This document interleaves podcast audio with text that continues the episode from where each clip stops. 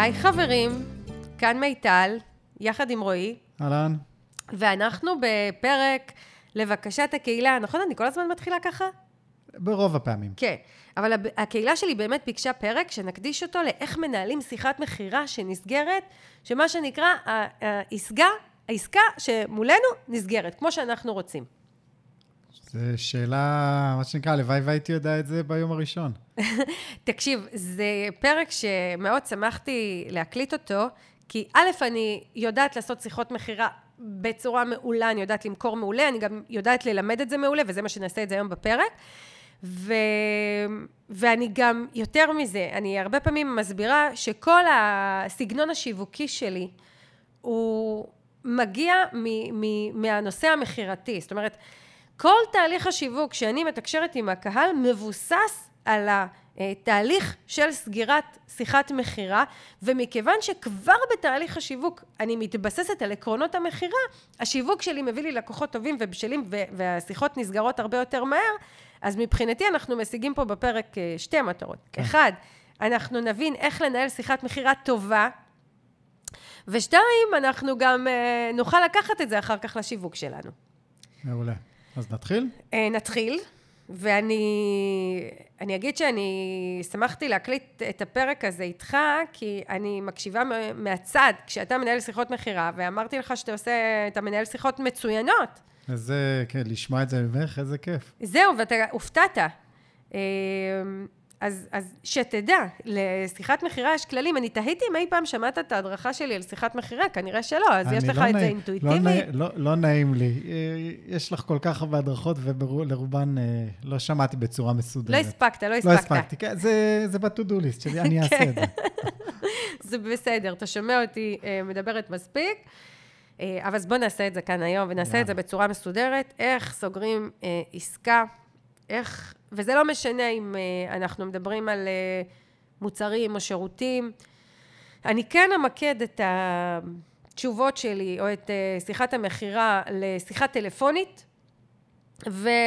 ונוכל לעשות גם את ההתאמות למכירה פרונטלית, אם צריך, אין עם זה שום בעיה. אני במשך שנים התעסקתי גם במכירות בטלפון, גם במכירות בחנויות, גם במכירות באינטרנט, גם במכירות בשיחות טלפון. אני יודעת לענות על הכל.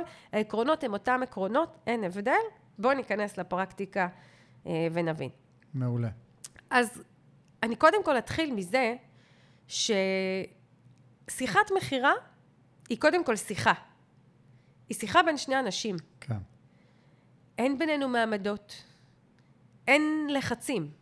יש אותי שמציעה שירות מסוים שיכול מאוד להועיל לצד השני. יש את הצד השני שמחפש שירות מסוים כי הוא צריך תועלת בחיים. הוא רוצה תוצאה, לי יש את הידע, את היכולות, את הכלים, את הטכנולוגיה, את כל מה שצריך כדי להוביל אותו ולתת לו את התוצאה, ואנחנו שווים. כן. אגב, וכשווים, לא צריך להיות, אה, אמרת, אין מעמדות, לא צריך להיות גם אה, אמוציות. לא מתח, לא מתח, לא אמוציות, כן. לא לחץ.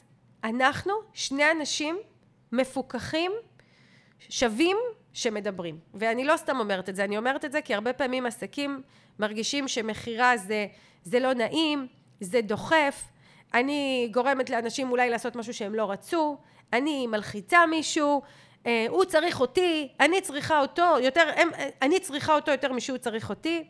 בואו נניח את כל הדברים האלה בצד, ונגיע לשיחה רגועים. אנחנו שני אנשים שמדברים, אנחנו שני אנשים שאחד נותן, אחד מקבל, אחד משלם, אחד קונים ממנו, הכל טוב, ומפה אנחנו מתחילים את השיחה. עכשיו, ברגע שאני מבינה שאני בשיחה, ולא באיזה, לא יודעת מה, מרוץ להשיג מטרה מסוימת, ה mindset שלי מכוון לשם, אני מדברת. כמו שאני עכשיו אה, מדברת עם הגננת של הבת שלי, זו שיחה. כמו שאני מדברת עם ספק האינטרנט שלי, זו שיחה. אגב, את מדברת ואת מקשיבה, זה שיחה. נכון, אני מדברת איתך, זו שיחה, אני, אתה אומר לי דברים, אני אומרת לך דברים, אנחנו מגיעים לאיזושהי הסכמה או כל דבר אחר, שיחה. איך מתחילה שיחה נורמלית?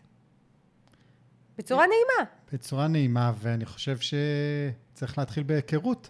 היכרות, נעים מאוד. מה שלומך? אני אוהבת גם אה, בשיחות מכירה לשבור את הקרח. היי, זו מיטל צ'סנר, מה שלומך? השאלה המאוד מאוד בסיסית הזו, המאוד פשוטה הזו, הרבה פעמים מפתיעה אנשים. כי את רוב האנשים לא שואלים. כמה אנשים שואלים אותך ביום, מה שלומך? מעט מאוד. מישהו שואל אותך איך אתה מרגיש, מה עובר... אז בסדר, אני לא אפתח פה עכשיו שיחת נפש, אבל, נפש עם אנשים חדשים, אבל אפילו ההתחלה הזו של מה שלומך, תשומת לב. היא, היא, היא טיפה מטלטלת את הצד השני, היא יוצרת קרבה, יוצרת חיבור. אה, אגב, לפעמים שיחה מתחילה עם זה שלקוח אומר לנו משהו, או אנחנו אומרים משהו שהוא כביכול לא קשור, ומשם אפשר קצת לשבור קרח, וזה באמת אחד מהדברים הכי חשובים בתחילה של שיחה מכירה, לשבור קרח. אני זוכרת שדיברתי פעם עם אה, לקוחה, ואז היא סיפרה לי שהיא מודדת בגדים, וישר נכנסנו לזה שאיזה כיף, ו- ותתחדשי, ו- ומה את מודדת, וטיפה לא לחשוש, להיכנס ל... מיני שיחה אישית עם בן אדם, כדי ליצור את החיבור ואת הקרבה, שמה שנקרא, יש בינינו איזשהו נושא משותף. כן. אני מצוננת, מישהו נתן לי טיפ איך להרגיש יותר טוב, הנה, שברנו קצת קרח. להיות במקום הזה, להתחיל את השיחה מהמקום הזה. עכשיו, אתה יודע, לפעמים זה זורם וזה כיף, ולפעמים זה קצת נתקע, לא נורא, נמשיך הלאה. אבל לפחות מהצד שלנו, לגרום ללקוח להרגיש, למי שמדבר איתנו, להרגיש שיש פה איזשהו משהו טבעי ואנושי, אה, ובאמת לבוא לשיחה ב mindset הזה. כן, אה, אגב, זה, זה גם, אה, תחשבו, זה, זה שיחה ל... אנחנו בעלי עסקים, אז זה למשהו אישי. זה לא שאני מתקשר עכשיו למוקד של פלאפון, בואו תחברו איתי. ואז זה יש שם טכני. משהו טכני. כן, זה, זה באמת אישי, זאת אומרת, אנחנו באים, ל... או באים אלינו לקנות מעסק אה, שהוא אה, קטן, עסק אנושי, יש לו פנים, יש לו הכל, אז, אז זו שיחה אישית. כן. עכשיו, אני אגיד משהו שלא אמרתי אותו לפני, אבל הוא מתחבר לי פה להתחלה. לבוא לשיחה ב vibe שמח. עכשיו, אני אגיד, זה, זה, זה, זה מין אה, mindset כזה שהופך את כל השיחה ליותר נעימה. עכשיו, אני אגיד למה אני מתכוונת. קח שיר שאתה מאוד אוהב לשמוע, שתמיד משמח אותך, תפעיל אותו דקה לפני שדיברת, אוקיי? בהנחה ואת שולטת בזמן של אגב, השיחה. אגב, זה אחד הדברים שאני גם אומרת, אני איכשהו, הפרק הזה מתחיל להיות לי מבולבל, אבל אני כן אנסה לעשות בסדר. אה, אני ברוב המקרים, אם אני לא אה, מרגישה שאני ב vibe טוב לשיחה, אני אגיד למי שמולי, אה, תן לי כמה דקות, ממש עוד כמה דקות אני חוזרת אליך, או לצורך העניין עוד שעה, מתי שאנחנו מחליטים, אבל שיחת מכירה צריך לנהל בסבלנות, בנינוחות, במיקוד, בריכוז. אם אני בסיטואציה הזאת וזה בא לי טבעי, מעולה. אם לא, אני, אני אקבע, בין אם זה לעוד כמה דקות, בעוד כמה שעות, אפילו מחר, ואנהל את השיחה כמו שצריך. אגב, אני עושה את אותו דבר בדיוק, וגם לגבי הצד השני, הרבה פעמים מתקשרים אליי, פתאום מתקשרים אליי מהדרך. מישהו מתקשר אליי מהדרך, אני שומע רוח, זה, אני לא מוכן לעשות שיחות כאלה. כאילו, זה לא, זה לא תנאים לשיחה שאפשר לשמוע ואפשר להתרכז. אני שומע אותו אוסף את הילדים, ואז בנסיעה, ואז צועק למישהו מהחלון, חביבי, בוא נעצור כאן ועכשיו, שתהיה פנוי, אנחנו נדבר. נכון, כי אנחנו מדברים על, אמרנו שזו שיחה, ושיחה צריכה להיות אה, דיאלוג בין אנשים ו- ו- ובסבלנות ולהקשיב ולדבר, ואי אפשר לעשות את זה כשמישהו עושה דברים בין לבין. ואני מרגישה שאתה קצת כועס עליהם שהם עושים את זה, אז לא צריך לכעוס, פשוט לומר להם. לא, לגמרי. כדי גם אנחנו לא להיות ב vibe הזה. כן. אבל מה שאני אומרת, זה לבוא לשיחה שמחים. ולפעמים אני, אני אשים שיר שמשמח אותי דקה לפני, אני אה, אשתה קפה כי הוא ממריץ אותי. אה, אני אה, לא יודעת מה, אפתח איזשהו משהו קטן, איזשהו וידאו שתמיד עושה לי כיף ומטעין אותי במוטיבציה, אני אבוא לשיחה ב mindset ככה רגוע, נעים, שמח, חיובי, זה מאוד חשוב, זה משפיע על הלך הרוח, ואז כשככה מתחילה, השיחה מתחילה באיזושהי אה, חביב, קצר, לא צריך להאריך יותר מדי, לשבור את הקרח, ליצור חיבור. אה, החיבור הזה הוא שובר את התחושה הזו של מה שנקרא עסק לקוח והופך את זה לשיחה בין שני אנשים. ושיחה בין שני אנשים תמיד תעבור יותר טוב יגלו פתיחות למה שיש לנו להגיד. אנחנו נקשיב הצד השני יקשיב כל הדינמיקה תהיה הרבה יותר טובה וזה דבר שחשוב שיהיה. כן.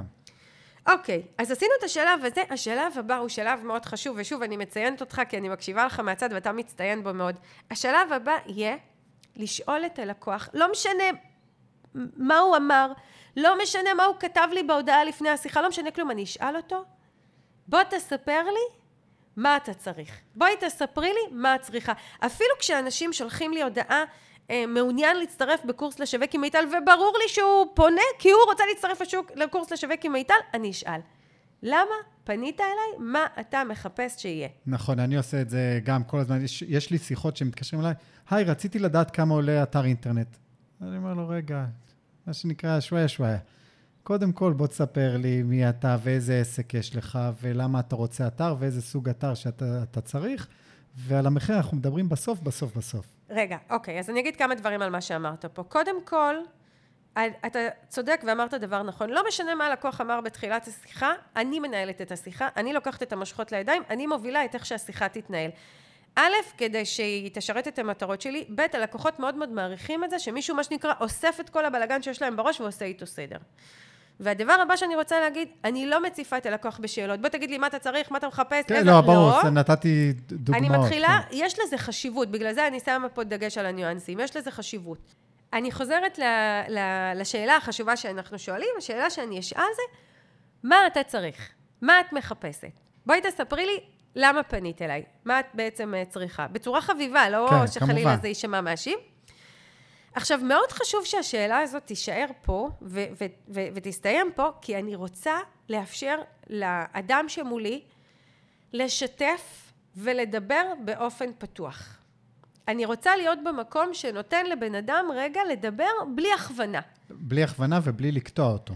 נכון, וזה מאוד מאוד חשוב, כי אנחנו, אה, אם אנחנו נכנסים לשיחה הזאת באיזשהו לחץ ובאיזשהו מתח ובאיזשהו, אני חייבת לסגור כל שיחה שנכנסת, ואיך אני אענה על מה שרוצים, ווואו, בטח הם יגידו שזה יקר להם, וכל החסמים וההתנגדויות שיש לנו, זה לא מאפשר לנו לנהל את השיחה בצורה טובה, ולא מאפשר לנו הקשבה מלאה כדי באמת להגיע לשיחה טובה שנסגרת בסוף, אז אני באמת מנקה את הרעשים שיש לי בראש, מאפשרת ללקוח, לקוחה שמדברים איתי, לאדם הזה, ל- ל- ל- לאיש, לאישה שמדברים איתי, לדבר בחופשיות.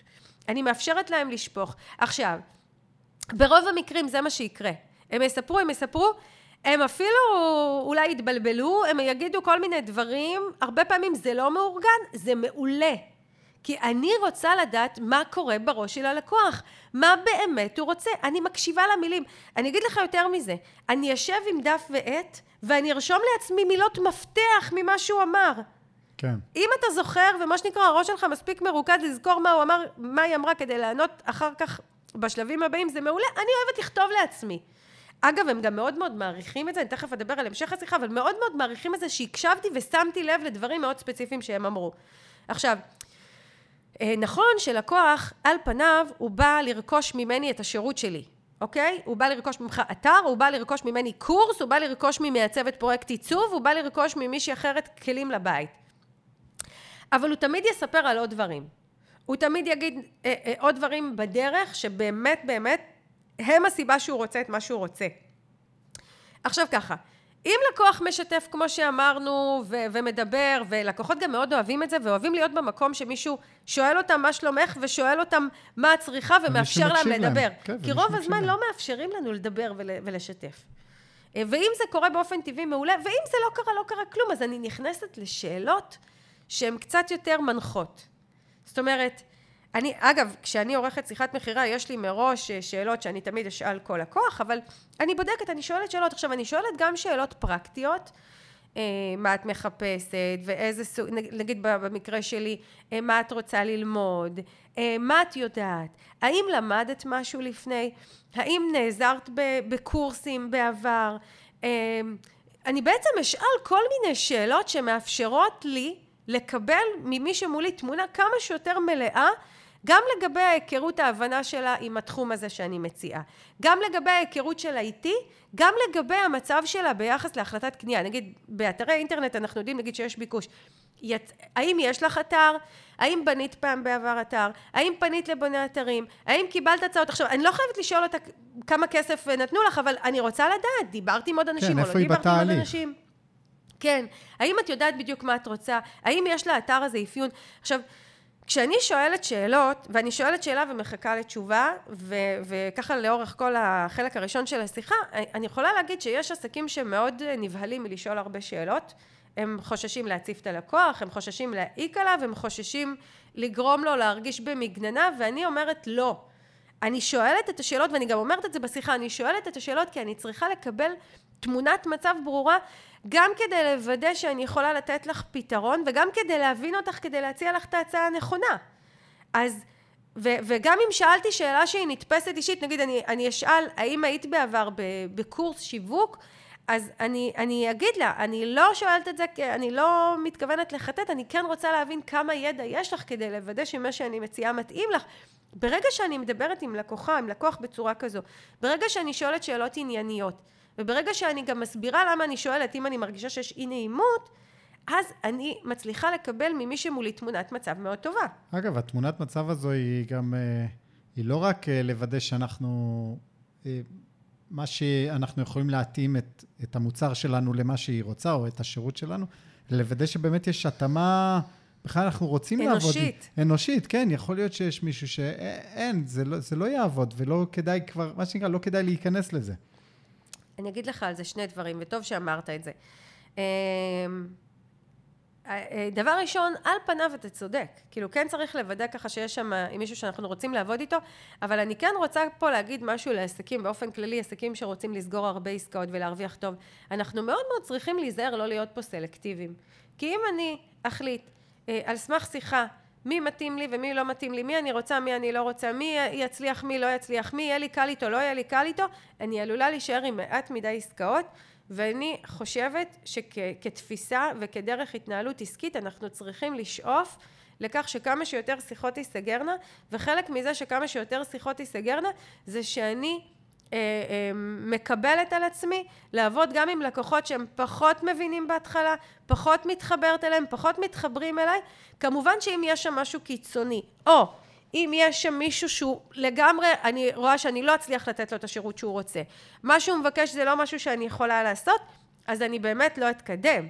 אבל להיזהר מאוד, ואני לא סתם אומרת את זה, כי הרבה מאוד עסקים מספרים לי על שיחות שלא נסגרות, וכשאני קצת יותר מחטטת ומנסה להבין למה, הם אומרים שמה שנקרא, הלקוח לא היה בשל, הוא לא מתאים לי, היא רוצה משהו אחר ממה שאני נותנת, עוד כל מיני דברים שאני אומרת, יש דברים שאי אפשר לפתור ואני לא רוצה לפתור, אבל יש המון המון פערים כן. שאני יכולה לפתור אותם.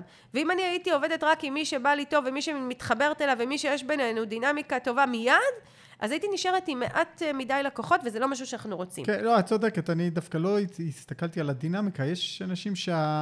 אה, אני לא אגיד תפיסת עולם, אבל מה שהם מצפים לו, הוא יכול להיות לא ריאלי בכלל. נכון. אוקיי, זאת הכוונה. אבל התפקיד שלי בשיחה הוא להסביר להם את זה. אתה יודע, אני אספר לך, אה, אחת מבעלות עסקים שפנתה אליי לא מזמן, והיא באה והיא אמרה לי, ככה, אה, אני, אני אומרת האמת, אני היום כבר בקושי מנהלת את שיחות המכירה, יש לי אה, עוזרת שמנהלת את שיחות המכירה, אבל מה שנקרא, היא מנהלת אותם כמו שאני לימדתי אותה לנהל אותם. ו- ו- וזה כן הייתה שיחה שבה היא ביקשה ממני להצטרף לשיחה, והייתה שם בעלת עסק שהקשיבה והבינה ודברים, ואז היא אמרה לי, תקשיבי, אני חייבת, אני חייבת בחצי שנה הקרובה להכניס כך וכך כסף, אני רוצה שת, שתגידי לי שבאמת בעקבות הקורס אני אכניס את כמות הכסף הזו. אמרתי לה, אוקיי, אני עכשיו אומרת לך שאת לא תכניסי את כמות הכסף הזו בחצי שנה הקרובה, אני כבר אומרת לך שבקורס שלי לא באים כדי לראות איקס כסף בזמן נתון, יכול להיות שאת תראי את הכסף הזה תוך שבוע, אבל יכול להיות שאת גם לא תראי אותו תוך שנה. אני לא באה ויכולה להתחייב לך על התוצאה הזו, ויותר מזה, אני אגיד לך שאף אחד אחר לא יוכל להתחייב על התוצאה הזו, ואם מישהו מבטיח לך תוצאה, תדעי להיזהר ממנו. ואני רוצה להגיד לך שלקחתי את הדבר הזה, שהוא מה שנקרא deal breaker. זאת אומרת, כשמישהי אומרת לי דבר כן. כזה, זה מה שנקרא אמור לסגור את השיחה. השתמשתי בזה כדי ללמד אותה משהו, כדי להבהיר לה משהו, ואתה יודע מה? היא הצטרפה לקורס שלי. נכון. אז להיזהר. אני בכוונה מתקילה אותך בחזרה, כי, כי אלה דברים שעסקים נופלים בהם. כי אנחנו בטוחים שלשיחת המכירה צריך להגיע לקוח מדויק, אידיאלי, שמבין, וכל דבר שהוא אומר, מה שנקרא, זה כן או לא, זה כן עובד או לא עובד. לא, יש לי בשיחת המכירה יכולת השפעה מאוד מאוד גדולה, תכף אנחנו נדבר עליה, ואני אומרת האמת, זו הסיבה שאני סוגרת באחוזים מטורפים, אני סוגרת קרוב ל-100% מהשיחות שמגיעות אליי. כי, ו, ו, ועזוב עכשיו ש, שיש לי את יפעת העוזרת שלי ש, שמדברת את רוב השיחות, אבל גם בימים שאני עשיתי את השיחות, אתה יודע בעצמך, כן, כן, כמעט ולא הייתה שיחה שלא נסגרה. ואגב, אם היא לא נסגרה זה כי אני החלטתי שהיא לא תיסגר. כי אם אני החלטתי לסגור עסקה, היא נסגרה. כי זה ה mindset. כל בן אדם שמדבר איתי, לא משנה מה הוא אומר, זה אפשרות מבחינתי להסביר לו איך נכון. אבל תכף נגיע לדבר הזה. אני עדיין בחלק הראשון, אני מאפשרת ללקוחה לדבר. אני מאפשרת ללקוח לדבר ולשתף, ואם הוא אמר את הדברים שאני צריכה לדעת נהדר, ואם הוא אמר, אם חסרים לי דברים ש, שכדאי שאני אדע אותם גם ברמה המקצועית, גם ברמה של המכירה, גם ברמה האישית מול הבן אדם שמולי, אני אשאל את השאלות, אבל כל החלק הראשון של השיחה יהיה אה, כזה שבה אני סופגת מידע. אני מקשיבה, ותקשיב, אני מקשיבה קשב רב לכל מילה וכותבת לעצמי כן. את המילים החשובות, זה ה mindset. אני מוודאת שקיבלתי את כל המידע, אני מוודאת שהבן אדם שמולי, מה שנקרא, אמר את כל מה שהוא צריך לומר, ואז השיחה עוברת צד. השיחה עוברת צד, ובשלב הזה אני אומרת, אוקיי, עכשיו אני אספר לך מה אני מציעה. ואז אני מסבירה את השירות או את המוצר או את התהליך או את הפרויקט שאני הולכת להציע גם ברמה הפרקטית כמו שאני בניתי אותו, אבל אני לאורך כל השיחה מתאימה את זה למילים שהוא חיפש. גם למילים וגם לתחום שלו. זאת אומרת, כדי שהוא יוכל לראות את עצמו בתוך התהליך הזה, או עם המוצר הזה, או כל דבר אחר. זה כשאתה מדבר, כשאני מדברת לעסקים, אבל לא משנה. אני עכשיו אה, מאמנת אישית, והתקשר אליי אדם שרוצה לעבור איזשהו שינוי. אוקיי? ואני שואלת אותו שאלות, ואני שואלת אותו מה הוא מחפש לעבור, ואני מנסה להבין אם הוא בכלל ערוך לשינוי, ו- ואיך השינוי הזה שהוא מחפש, על מה הוא אמור להשפיע, ואיזה תוצאות הוא מחפש בחיים שלו, ומה קשה לו, ומה לא טוב לו, ומה הוא רוצה לשפר. אני שומעת את כל הדברים האלה, וכשאני מגיעה לשיחה, אני מסבירה לו איזה שירות אני נותנת לו, וכל משפט שלי מחובר למה שהוא ביקש לקבל. לא למה שאני חושבת, לא למילים שלי, לא למה שרציתי לתת, לא לאיך שבניתי את התוכנית שלי, לא לאיך שאני רואה את הדברים, לאיך שהוא ביקש לקבל אותם. וזה מפתח חשוב. עכשיו, אני מיישרת פה קו. כמובן שאם מה שאני נותנת לא יענה למטרות שלו, אני לא אגיד סתם. כן. אם עכשיו מישהי ביקשה ואמרה לי, מיטל, אני רוצה תוצאות תוך חצי שנה, ואני לא יכולה להבטיח דבר כזה, אני אומרת בפירוש, אני בפירוש אומרת לך, את לא תקבלי את זה אצלי. אני לא אשקר, אני לא אסבן. נכון, עוד דבר, את גם לא תשני את המוצר בשביל להגיד לו כן. אגב, שנייה, אני אסייג, יש מצבים שכן. נגיד שהתקשר אליך מישהו עם פרויקט מאוד מאוד מפתה ומאוד יפה, וזה לא בסל השירותים שלך, אבל, אבל כן מעניין אותך לעבוד איתו, אז אתה כן תעשה שינויים, או לצורך העניין עסק שנמצא במצב כלכלי לא הכי טוב, ומה שנקרא, זה לא הזמן להיות סלקטיבי, ואני כן אעשה התאמות ללקוח שלי, יכול להיות שאני אגבה על זה יותר, כן או לא, אבל מה שנקרא, גם זה נתון לוויכוח, גם זה נתון לדיון, כן. גם זה פתוח לדיון. אה, אבל כן, אני אגיד את הדברים בצורה שקשורה למה שהוא מחפש. מה הוא ביקש? מה הוא אמר? מה חסר לו? מה הוא רוצה לשנות? איך נראים החיים שלו בעקבות מה שהוא יקנה? אני אחבר את מה שאני מציעה למה שהוא רוצה. וזה מפתח מאוד מאוד משמעותי לייצר שיחה שהיא לטובתנו. לייצר שיחה שבה הלקוח מקשיב כי המילים שלי נוגעות בו. נגיד ש... שפנתה אליי לקוחה וסיפרה לי על איזשהו חלום כמוס שהיא לא מעיזה אפילו לומר אותו בקול והיא כן אמרה לי את זה והיא כן שיתפה אותי מה באמת היא רוצה לעשות עם החיים שלה אז אני אספר על המוצר שלי ואני אחבר את זה לאיך היא מגשימה את החלום שלה אני במהלך השיחה עסוקה בה לא בי לא במוצר שלי, לא בעסק שלי, לא בתזרים המזומנים שלי, אני עסוקה בה. כן, אני אקח את זה לצד שלי כשאני, אחרי שאני מבין מה, איזה אתר צריך, או איזה שירותים יש לעסק להציע, אז הדוגמאות שאני נותן וההסברים זה ממש על בסיס, אוקיי, אנחנו נבנה דף נחיתה לשירות XYZ שלך. את מוכרת אותו, איך את מוכרת אותו? בקורס או במפגשים אחד על אחד? אחד על אחד, יופי. אז יהיה לנו פה הסבר של איך המפגש הולך, ואיך... כאילו, אני ממש נותן לה את הטעימה של, אוקיי, היא רואה בעיניים כבר, או הוא, רואים בעיניים כבר את הדף שלהם לשירות הספציפי שלהם. ואיך הוא ישרת אותם. הם ממש נכנסים לתוך החוויה הזו, הם כבר כן. מרגישים שם בתוך האתר. כן. עכשיו, יש לזה המון יתרונות לדרך שבה אתה אה, מציג את הדברים ככה. היא גם מתחילה לדמיין איך נראה דף הנחיתה, איך נראה האתר שלה, היא כבר בתוך זה, היא כבר בתוך הפרויקט. ומעבר לזה, אני יכולה לספר לך שהדינמיקה הזו מעוררת המון הערכה. כי אנשים רוצים לדעת שהם עובדים עם אנשים שמקשיבים להם, ואתה יודע מה? גם כשהייתי מנהלת שיווק ברשת אופנה, והייתי יוצאת מדי פעם לחנויות למכור כדי, מה שנקרא, לחוש את השטח, גם שם, גם שם הייתי מכניסה את הדבר הזה, וגם שם כשהייתי מחמיאה למישהי, נגיד על שמלה, או לחילופין הייתי אומרת לה, תקשיבי, זה פחות מתאים לך, זה פחות מחמיא לך, או שנוסיף חגורה, או שניקח שמלה אחרת. היא הייתה מאוד מעריכה את זה, שאני איתה בתוך התהליך הזה. אני יודעת שהיא מחפשת את השמלה לחתונה של בן, אז אני אספר לה איך יהיה לה נוח עם זה בחתונה, ואיך היא תקבל מחמאות בחתונה, ואיך היא תרגיש טוב, ואיך השמלה הזו אה, יכולה להוסיף לה אקססורי כזה או כזה, נעליים כאלה, אה, סידור שיער כזה או אחר, והיא גם תשמש אותה בהמשך. היא תעריך אותי, היא תעריך אותי על העומק, היא תעריך אותי על תשומת הלב שנתתי לה, היא תעריך את החיבור בינינו. זה קטע, כשבאתי לאחת החנויות, כשניהלתי את רשת האופנה, אה, הייתה שם לקוחה שבאמת מה שנקרא, אמרתי, אני פה, אני אתן דוגמה למוכרת, איך אני מנהלת מכירה, ומגיעה לקוחה, ואני עושה את כל התהליך הזה של uh, קצת שבירת קרח, ואנחנו קצת מקשקשות, ואני שואלת אותה מה היא מחפשת, והיא מספרת לי מה היא מחפשת, ואני מתחילה להראות לה פריטים, ותוך כדי אני גם ככה מתחברת לעולם שלה, לאיזה מטרות את לובשת את זה, ו- ו- ומה חסר לך, והיא מתחילה לספר לי שקשה לה למצוא מכנסיים, ואני מקשיבה, אני מקשיבה כן. קשב רב, ואני לא רק מתאימה למכנסיים מתאימים, אני גם מתמללת ומסבירה לה איך היא תוכל להשתמש בזה בכל מיני סיטואציות כדי שזה ישרת אותה. והיא קנתה, אני זוכרת, זו הייתה רכישה ב-1,400 שקל ברכישה אחת. ובערך חודש אחרי, שבועיים, שלושה אחרי, המוכרת של החנות מתקשרת ומספרת לי שהיא חזרה והיא שאלה איפה אני, כי היא רצתה ששוב אני אעזור לה לקנות. עכשיו, אתה יודע, אתה יכול להגיד, מי שחושש למכור, מה, היא קנתה ב-1400 שקל? היא בטח לא תרצה להיכנס שוב לחנות, כי היא תחשוב שהלחצת אותה, שדחקת אותה. לא, היא כל כך העריכה אותי, היא באה שוב, היא רצתה שאני שוב אמכור לה. כן. וזה מחזיר אותי לתחילת השיחה שאמרתי, אנחנו שני אנשים שווים. לי יש מה לתת ולא יש מה לקבל. לי יש מה להציע וללקוחה יש מה לשנות ולהוסיף לחיים שלה. איזה יופי של איזון יש פה, ולשם אני שואפת, אוקיי? אז עשינו סמולטוק והקשבנו ללקוח וסיפרנו לו על המוצר וחיברנו את זה למה שהוא מחפש. נהדר. בשלב הזה, זה שלב שהוא יכול לקחת משהו כמו 20 דקות, חצי שעה בשיחה עד לפה. כן, ועסקים כן. נבהלים, אומרים לי, מה, מיטל, את יודעת, שיחת, שיחת מכירה לוקחת לי 40 דקות ואפילו שעה. נכון. כן, אה, בואי נשים את הדברים על השולחן. אני לא אעשה שיחת מכירה של 40 דקות בשביל מוצר שעולה 30 שקלים שאני אמור למכור אותו במסות, נכון? נכון, לא. לזה יש לנו אמצעי מכירה אחרים. בדיוק.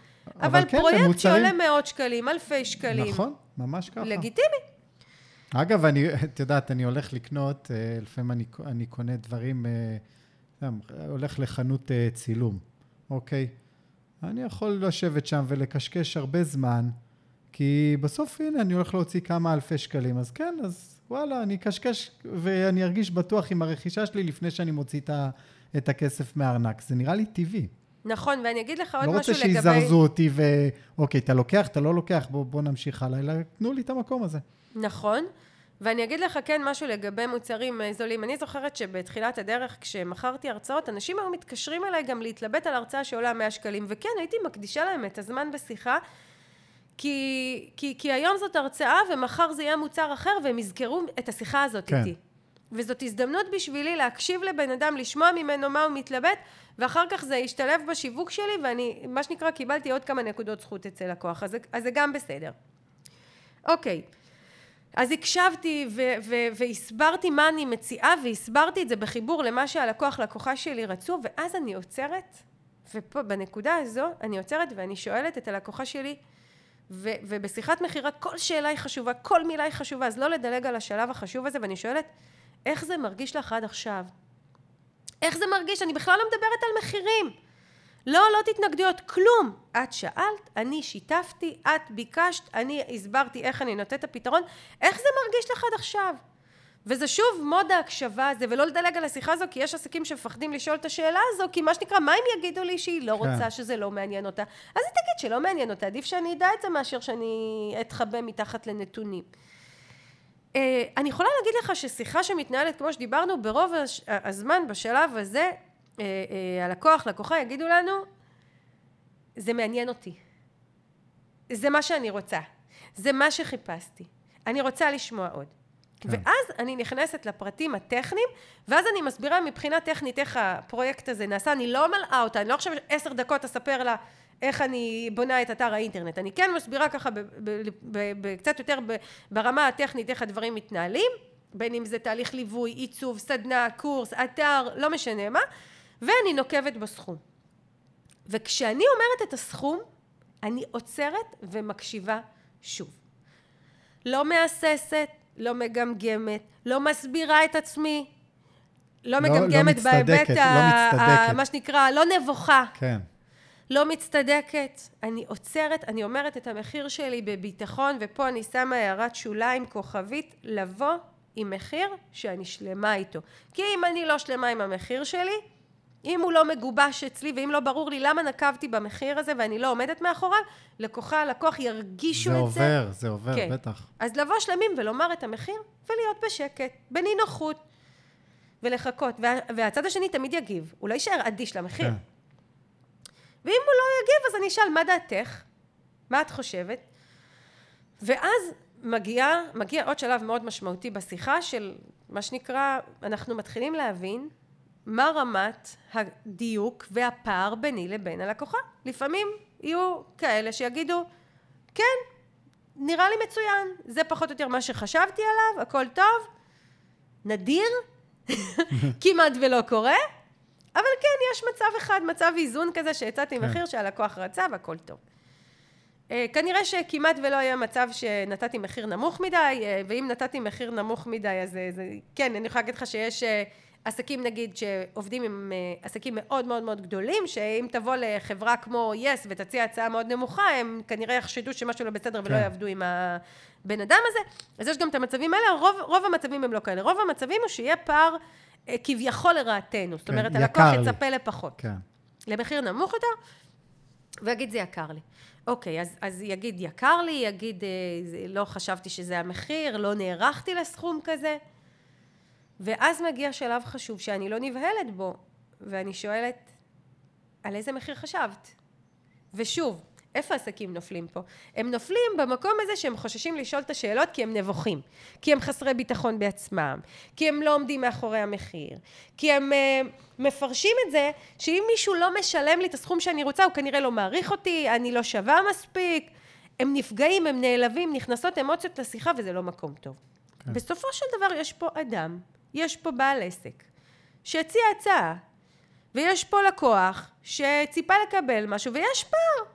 אתה יודע, אנחנו עכשיו מתחילים תהליך של בנייה של בית, כמעט כל אחד מהספקים שהזמנו, לכל מיני דברים, מדידה, אה, הצעת מחיר של מהנדס, כמעט כל ההצעות היו משמעותית גבוהות ממה שחשבתי. עכשיו, זה שחשבתי שהמחיר הולך להיות יותר נמוך, זה לא כי לא הערכתי את האדם. אני חשבתי בדיוק. לתומי, אני משום מה היה לי בראש שלמדוד זה לא- בית עולה 2,000 שקל, גיליתי שזה עולה 6,000 שקל. כי זה לא המקצוע שלך, זה לא מה שאת מתעסקת איתו כל הזמן, ומה שנקרא, חסר לך ידע פה, אז, אז לכן את אה, לא מבינה את המחירים. זה בסדר. נכון. אז כשמודד אמר את המחיר, וזה היה הרבה יותר גבוה ממה שחשבתי, אז שאלתי. אתה יודע, גם כשקניתי תכשיט, אני זוכרת שהלכנו לחנות תכשיטים ורציתי לקנות לעצמי שרשרת מיוחדת, ואמרו לי את המחיר, ו... ושאלתי אותו, את המעצב, אמרתי לו, אתה יכול להסביר לי למה זה עולה ככה? אני, זה, זה, כאילו, אני לא אומרת לך שזה לא ראוי, אני באמת רוצה להבין. ואז כן. הוא הסביר לי על הייצור ועל הטכניקות וגודל היהלום והעובי של השרשרת והמשקל ובלה בלה בלה. והבנתי. אז לא להיבהל. אז אני שואלת, על מה חשבת? על איזה מחיר חשבת? עכשיו ככה. אם הלקוח יגיד מחיר, לצורך העניין אני תמכרתי ב-6,000 שקלים פרויקט ולקוח חשבתי שזה יעלה 1,000 שקלים והפער בינינו ממש ממש גדול ובלתי ניתן לגישור, אז יש מצבים שאני אומר, אה, אוקיי, אז ברגע, אה, אז זה, אני לא יכולה לעבוד במחירים האלה, זה מה שאני יכולה לעשות, ו, ו, ו, ויש מצבים שאנחנו ניפרד כידידים, כן. שהפער הוא מאוד מאוד גדול. אבל ברוב המצבים, ברוב המצבים הפער ניתן לגישור. ברוב המצבים, קודם כל, אני בכלל לא, לא מדברת על הנחות. אני יכולה, לה... קודם כל, הדבר הראשון שאני כן אסביר, זה את ה... אני אחזק את התועלת של מה שהדבר הזה פותר. ושוב, אני לא אדבר על המוצר שלי, איזה מוצר איכותי ואיזה מקצועי, וכמה שיעורים יהיה בקורס שלי, וכמה דברים אנחנו נלמד, אני לא אדבר על זה. אני אחזור ואזכיר ללקוח, ללקוחה שלי, מה היא רצתה, לאיזה תוצאות היא רצתה להגיע, אני אסביר לה איך התהליך שאנחנו עושים ביחד משרת את התוצאות שלה. יביא אותה לתוצאות. אני אסביר לה למה יש מורכבות שבסופו של דבר דורשת מחיר יותר גבוה. אני אסביר לה איך זה יכול להיות שאחרים, אם היא תשאל, כן, אבל לצורך העניין היא תגיד לי, תקשיבי, זה גם קורה, נכון? תקשיב, קיבלתי הצעת מחיר ב-2,000 שקלים, אתה מציע לי 8,000 שקלים, איך זה יכול להיות? אז אני אשאל אותה לגבי הפרטים של ההצעה, ואני אספר לה מה יכול להיות שנפל בין הכיסאות של ההצעה, ויכול להיות שזה לצורך העניין בונה אתרים שהוא לא מספיק מנוסה, שהוא לא מבין את היקף הפרויקט, ואני אסביר איפה הדברים עשויים ליפול בין הכיסאות, ולמה אה, אה, תמחור, התמחור שאני קבעתי, מה, מה הוא כולל, למה צריך את כל הפרטים האלה, ולמה כן כדאי לעשות כן, את אגב, זה. כי, כי חלק גדול מהפערים זה כי זה לא תפוחים ותפוחים. נכון. זאת אומרת, אוקיי, קיבלתי הצעה X וממך 4X, אבל רגע, זה, אני הצעתי משהו אחד, הוא מציע משהו אחר. נכון.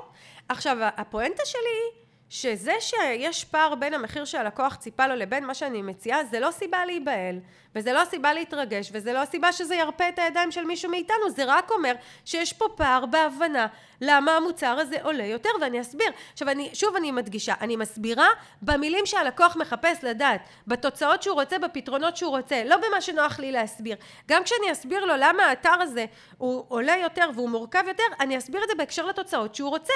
אתה תרצה אחר כך לתפעל את האתר בשוטף, אתה תרצה להוסיף לו תוספות, אתה תרצה אה, לעשות מבצעים, אתה תרצה אוטומציה, אתה תרצה הרבה דברים ש, שיהיו לך אה, יחסכו לך זמן. אז כן, אז עכשיו אתה תשלם יותר, אבל האתר הזה ישרת אותך ליותר שנים, ו- ו- ומה שנקרא, אני אסביר לו איך הוא משרת את המטרות שלו.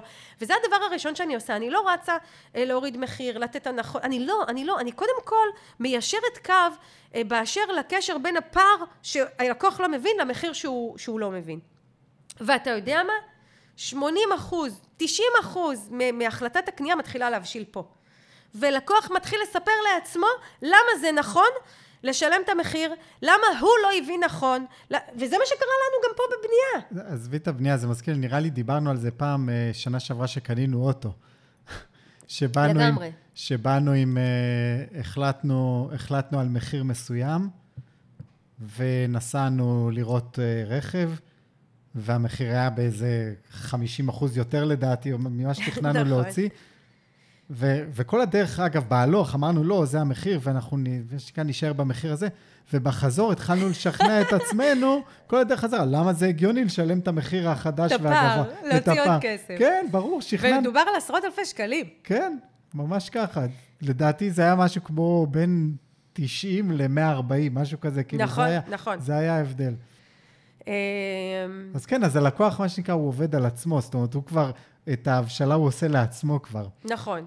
עכשיו שוב, אנחנו מדברים על מצב שאנחנו מציעים מוצר שירות טוב, מקצועי, שאנחנו עומדים מאחוריו. קבענו מחיר שיש מאחוריו היגיון, שאנחנו עומדים מאחוריו. אנחנו יודעים להסביר בצורה באמת ברורה למה אה, אה, זה המחיר, למה זה היקף הפרויקט, למה זה מה שנדרש, למה זה יוביל אותו לתוצאות. אנחנו צריכים להיות פה אה, בשקט פנימי מאוד מאוד משמעותי, כדי שנעביר את המסר הזה והלקוח יקבל אותו.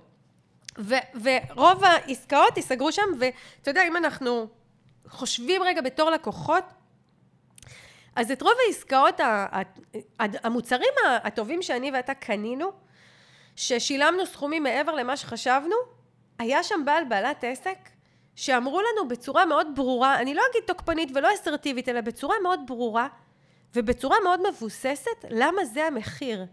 והסכמנו לשלם. נכון, נכון.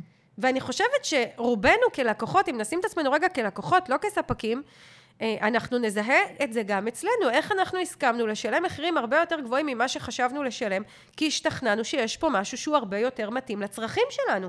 זה הכל. עשיתי גם את זה בשיחה. עשיתי גם את זה ועדיין יש בינינו פער. אז אני יכולה להציע פריסה לתשלומים. אני יכולה להציע הדרגה בתנאי התשלום.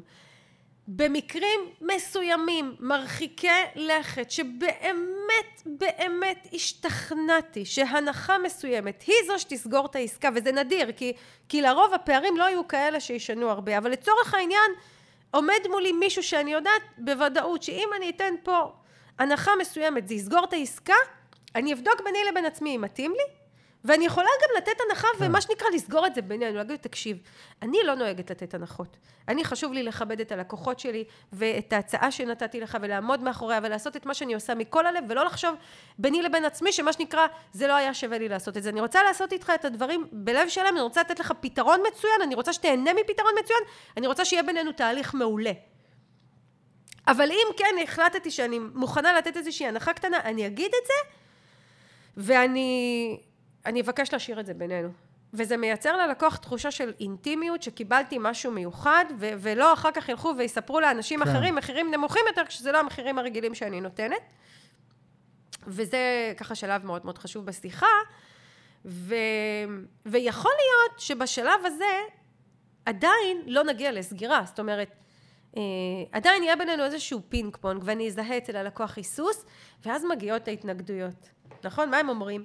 אני צריך לבדוק עם בן בת הזוג, אני בודק עוד הצעות, אני צריך זמן, זה לא הזמן המתאים. אני אבוא בחודש הבא, אני אבוא בקורס הבא, אני אעשה את זה אחרי החגים. ואלה התנגדויות. עכשיו, עסקים מרגישים חסרי אונים מול המשפטים האלה. מה אני אגיד? מה אני אגיד? ואני אומרת תמיד, בואו נחזיר את השליטה לידיים שלנו, כי אם, אני חושבת שאחד הדברים שכבר אני מסבירה פה בפרק הזה, זה כמה חשוב שאנחנו נשלוט בשיחה. ואני במצב כזה, אתה יודע, כל אחת מההתנגדויות, אני פותחת אותה כאילו מדובר בחברה, בחבר, באחותי, באחי. אין מעמדות. אני אשאל, היא אומרת לי, אני צריכה להתייעץ עם בעלי. אני אשאל אותה, קודם כל אני אגיד לה, זה לגיטימי לגמרי, וזה מאוד טבעי, אתם משפחה, המחיר מגיע מהתקציב המשפחתי, גם אני מתייעצת עם בן הזוג שלי. ואני מאוד uh, שמחה שאת מתייעצת איתו, כי אני רוצה שתבואי להחלטה שלמה. אבל רגע לפני כן אני רוצה לשאול אותך, איך את מרגישה לגבי המוצר? זאת אומרת, בוא נשים רגע מה הוא חושב, איך את מרגישה?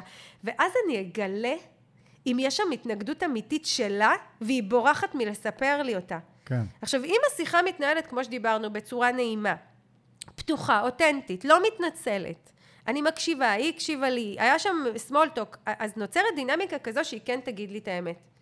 ו... והרבה פעמים יגידו לי, את יודעת, אני, אני, אני מאוד רוצה, אבל אני חוששת כי אה, עשיתי בעבר קורס ולא הצלחתי ליישם מה שלימדו אותי.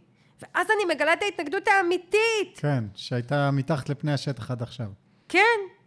עכשיו תראה, אנחנו לא ניכנס פה לכל התשובות, לכל ההתנגדויות, אבל אני כן אתן פה עצה הכי אמיתית שאני יכולה לתת.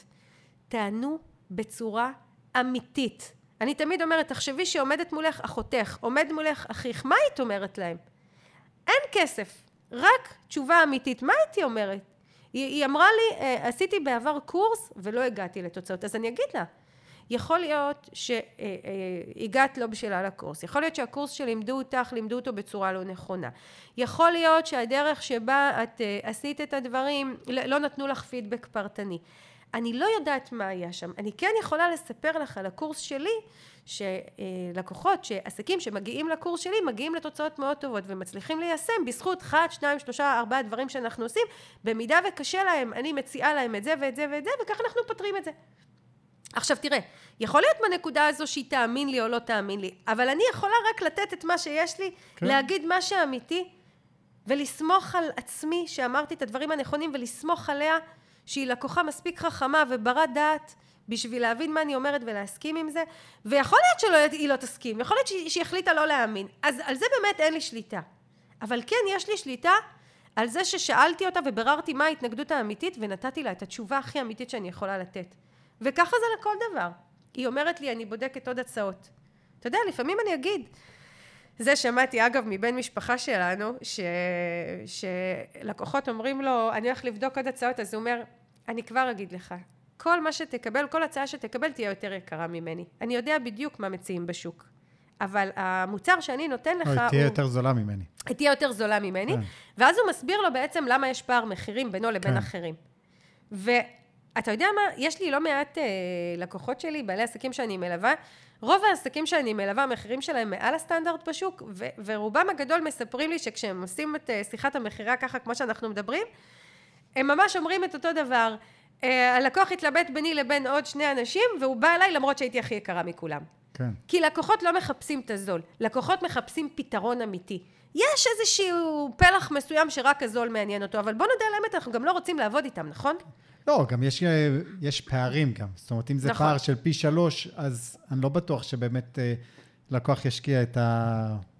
מה שנקרא, יגשר לפער הזה. לפעמים כן, ולפעמים לא. אני יוצאת מנקודת הנחה, והתפיסה שלי, האמונה שלי והניסיון שלי מוכיחים שאני מצליחה, אני מסוגלת כמעט כל אדם בעולם הזה להעביר אותו למה שנקרא, כן לקבל את מה שאני מציעה. אגב, לפעמים אני מראש בוחרת שלא. נגיד, אם פונה אליי עסק שהוא במצוקה כלכלית מאוד קשה, אפילו שאני יודעת שאני יכולה לעזור לו, אני לא מקבלת אותו לקורס. כי אני לא רוצה שיבואו אליי לקורס אנשים בצורה, שהם על הקשקש של הקשקש, כי אני יודעת שמבחינה תודעתית ב mindset שלהם יהיה להם מאוד קשה להצליח ככה, כי הם מאוד מאוד ב mode הישרדות. אז אני לא אגיד לך שכל אחד אני, שאני מסוגלת לסגור את העסקה, אני אסגור, אבל אני כן מפעילה שיקול דעת. אבל אני באמת חושבת שעל כל פער אפשר לגשר. כל פער, כל פער אפשר לגשר. אה, מה שנקרא, אם החלטתי שאני על זה, אם אני ממוקדת בצורת אה, שיחת מכירה נכונה, ותכף אנחנו נדבר על עוד כמה אספקטים שרלוונטיים לזה. אה, אז, אז, אז דיברנו על ההתנגדויות האמיתיות, אז, אז דיברנו למשל, אני צריכה להתייעץ עם בן בת זוג, אז אני אשאל מה את חושבת, או לחילופין, אני בודקת עוד אופציות. אז אני אגיד, תראי, יש סיכוי טוב שתקבלי הצעות יותר גבוהות, וכנראה שגם תקבלי הצעות יותר נמוכות. ויש משמעות למפרט ההצעה, זה כמו שאמרת, זה לא, אנחנו לא משווים פה תפוחים לתפוחים, כמו ברכבים, כל דבר, יש רכב שעולה 70 אלף שקלים רכב חדש, ויש רכב שעולה 200 אלף שקלים רכב חדש, המפרט הוא אחר. כן. אני מאוד אשמח לעשות איתך את האתר הזה, ולכן אני אשמח שאחרי שתקבלי הצעות אחרות, אם את רואה שיש פער, תשתפי אותי. אני גם אוכל להבין את הפער ולבחון מה אנחנו כן יכולים לעשות ביחד. אוקיי? אז זה למשל משהו שהייתי אומרת, אם יגידו לי אני בודקת עוד אופציות, אה, ואם אומרים לי אני צריכה לחשוב, אז אני אשאל, אני מאוד אשמח, כי, כי חשוב לי להבין, את יכולה לשתף אותי במה את מתלבטת? מה מפריע לנו להתקדם ביחד? ואגב, זו שאלה שלמדתי מאחד המנהלים שעבדתי תחתיהם בעבר, שהיא שאלה מנצחת, היא שאלה שוברת קרח, היא שאלה מקרבת, היא שאלה שמקדמת את העסקה עשרים צעדים קדימה. את יכולה לספר לי מה, מה מפריע לנו להתקדם ביחד? מה, מה, מה... ואתה יודע, אם אני שואלת את זה ברגישות ו, ובצורה אמיתית, אחרי שיחה באמת טובה, הם יספרו לי את האמת. כן. ואז אני שוב אני אענה, באותנטיות, בצורה אמיתית. ועסקים שאומרים את הדברים בצורה אמיתית ומקצועית ומאוזנת ורגועה, הלקוחות מקשיבים להם והסיכוי שהשיחה תיסגר יגדל משמעותית. וזה עוד דבר מאוד מאוד חשוב.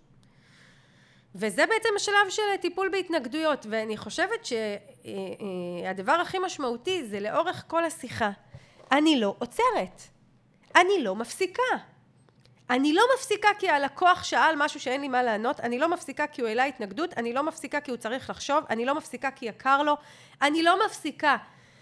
אני יודעת דברים שהיא לא יודעת. אני יודעת דברים שהלקוח שעומד מולי לא יודע. כן. התפקיד שלי הוא להסביר, לא לשכנע, לא להלחיץ, להסביר. אני מסבירה. וברגע שזה ה mindset שאני מגיעה, ובסבלנות מסבירה, בס, אה, אה, מה שנקרא בסיכוי גבוה, השיחה תיסגר. ולאורך כל השיחה אני אחזור לזה, בסוף. אמרתי, מה מפריע לנו להתקדם ביחד? היא תספר לי ואני אענה לה, ובסופו של דבר אני תמיד אסגור את השיחה. תראה, הרבה פעמים השיחה תיסגר. הרבה פעמים אני כבר יגידו לי, אה, את יודעת מה, אני בפנים. כן.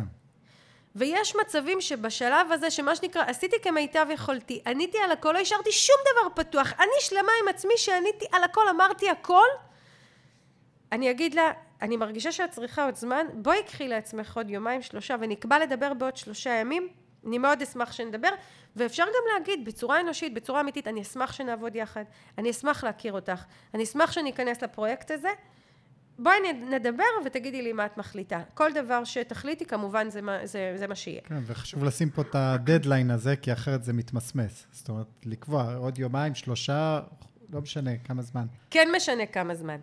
יומיים שלושה, יותר מזה הלקוחה מתקררת, המומנטום עובד, כל ה vibe של השיחה מתמסמס ומאוד חשוב לנהל את השיחה זה אני להגיד לה עוד כמה זמן, כמובן בהסכמה איתה ומאוד חשוב להודיע, להגיד לה שאני אתקשר אלייך כדי שלא תהיה אחר כך מבוכה, כן. לא נעים לי, היא לא התקשרה, אני אתקשר ומאוד חשוב להתקשר ואני רוצה להגיד לך שלקוחות כל כך מעריכים את זה כל הפעמים שאני התקשרתי שוב ללקוח, לקוחה, ולפעמים יש את ההיסוס, בוא, בוא נודה על האמת, כן. יש את ההיסוס, אני מהססת, לא נעים לי. אבל אני מתקשרת, והתגובה שאני נתקלת בה זה, וואו, אני כל כך מעריכה אותך שהתקשרת אליי. כן. לא, הפולו-אפ הזה הוא חשוב. מאוד חשוב. אני יכולה לספר על אה, לקוח שהיה לי, כשהיה לי משרד מיתוג, עסקה של 36 אלף שקלים ועוד מע"מ, שעשיתי את השיחה הכי טוב שאפשר, כמו שצריך, ונתתי הצעת מחיר מצוינת. ו- וזה לקוח שידעתי בפירוש שהוא קיבל הצעת מחיר מעוד בעלת עסק יותר יקרה ממני ומעוד בעלת עסק יותר זולה ממני והוא מאוד מתנדנד. ואני עצמי כבר הייתי מעורערת ביני לבין עצמי כבר הרגשתי שזה לא ייסגר כי היה שם יותר מדי פינג פונג וישבתי במסעדה וחיכיתי למנה שלי וראיתי שזה מתארך ואמרתי מה יש לי להפסיד אני ארים אליו טלפון התקשרתי ותוך עשר דקות העסקה נסגרה וזה היה פרויקט מהמם שכל כך נהנינו לעשות איתו ואיזה כיף איזה כיף שהתקשרתי כן. מה יש לי להפסיד? אם אני לא מתקשרת, בטוח לא יקרה כלום, אבל אם אני מתקשרת, יש סיכוי טוב שזה ייסגר. עכשיו, אני, אני אגיד פה עוד כמה דברים. יכול להיות שהשיחה לא תיסגר בסוף. אני תמיד, באהבה גדולה, בפרגון ענק, אגיד ללקוח, ללקוחה, אני מאחלת לך בהצלחה, ואני הכי רוצה שיעבוד לך, ואני אשמח לראות מה עשית בסוף, ו... ואני מקווה שאנחנו גם נישאר בקשר. משהו כזה. כן. אני תמיד אוציא אותם לדרך ברוח חיובית. בדיוק. אף פעם לא אגרום למישהו להרגיש שמה שנקרא, טוב, בעיה שלך שלא לא הצטרפת אליי. ממש ככה, אני גם מאוד מקפיד על זה, כי שוב, להישאר אה, בצד החיובי, ואנשים זוכרים את זה. וכמה פעמים הם מתקשרים אלינו אחרי זה וסוגרים? הרבה פעמים. מלא. אגב, אגב, או מפנים. הם עשו, נכון. הלכו לעשות את זה אצל מישהו אחר, סתם אתר אצל מישהו אחר, ואז קיבלתי טלפון כאלה, מישהו שלא סגר איתי, אבל הוא הפנה אליי, כי החוויה שלו לא הייתה להיט. ולפעמים החוויה שלו טובה, כי מה שנקרא, הוא היה צריך משהו שאתה לא נותן, אבל חבר שלו צריך כן. משהו שאתה כן נותן והוא כן. יפנה, ולפעמים הוא צריך עוד משהו והוא יבוא. יש המון סיבות. אני רואה את זה הרבה בקורסים שלי. אני, אה, בקורסים שלי יש לא מעט עסקים שהם, מה שנקרא, לא מחליטים, הם מהססים, ובקורס הבא, ובקורס שאחרי, ובקורס שאחרי הם באים. אז זה מאוד חשוב. אה, לפעמים גם יש כאלה שאומרים לי, החלטתי לא להצטרף, ופתאום יום לפני הקורס הם, הם בפנים. אה, אז תמיד לסגור ברוח טובה, ואגב, לסגור ברוח טובה לא כי אני רוצה שהוא יסגור איתי, אלא כי אנחנו בני אדם, ואנחנו נשאר בני אדם, עם לב ועם רצון לעזור. כי אמרנו שזו שיחה, זה לא איזה הטפת מוסר. נכון. אוקיי? זה שיחה, שיחה מסיימים בצורה נעימה. נכון, נכון. והדבר האחרון שאני רוצה להגיד בעניין הזה, זה שאם שיחת המכירה הזו מגיעה לעסק שהוא עושה שיווק מקיף, רחב, מקצועי, בונה קהילה, עם כל הכללים שדיברנו על קהילה, פעיל ברשתות חברתיות, הם- הם מציע תוכן מעמיק, בין אם זה פודקאסט או בלוג, אה, פעיל ברשתות חברתיות גם בצורה אינטואיטיבית, בין אם זה אינסטגרם או פייסבוק, אה, משתף תוכן באופן רציף, מנהל תקשורת רציפה דרך ניוזלטר, רשימת תפוצה באימייל, אה, אה, נשאר נוכח מול הקהל, ובאמת מבשיל את הקהל מראש לקנייה, שיחות המכירה בסבירות מאוד, מאוד גבוהה ייסגרו, תיסגרנה. לעומת עסק שרק חי על פה לאוזן, ואז אנחנו לא יודעים מי, מי מתקשר, מה הוא יודע עלינו, כמה כסף הוא התכוון לשלם, מה אמרו לו. או עסק שמגיע כי הוא ראה אותנו פעם ראשונה בגוגל והוא לא מכיר כלום, לא את הגישה שלנו ולא את השיטה שלנו ולא שום דבר אחר. אין שום היכרות מקדימה. אז יהיה יותר קל לסגור את השיחה. אבל אם עשיתי שיווק מקצועי, שהוא באמת אה, אה, הביא לקוח שכבר מכיר אותי, כבר יש לו מושג מי אני, הוא כבר מכיר את הידע שלי, הוא סומך עליי, הוא מחובר אליי, ואז מגיעה שיחת המכירה, בסבירות מאוד גבוהה השיחה תיסגר. אגב, היא גם בסבירות גבוהה היא תיסגר, וגם היא תהיה אה, הרבה יותר קלה לביצוע. היא תזרום יותר, היא היא תהיה נעימה בטח. יותר, יהיה אמון יותר גבוה, ואני אוסיף פה עוד משהו, ופה אני מחברת למה שאמרתי בתחילת הפרק.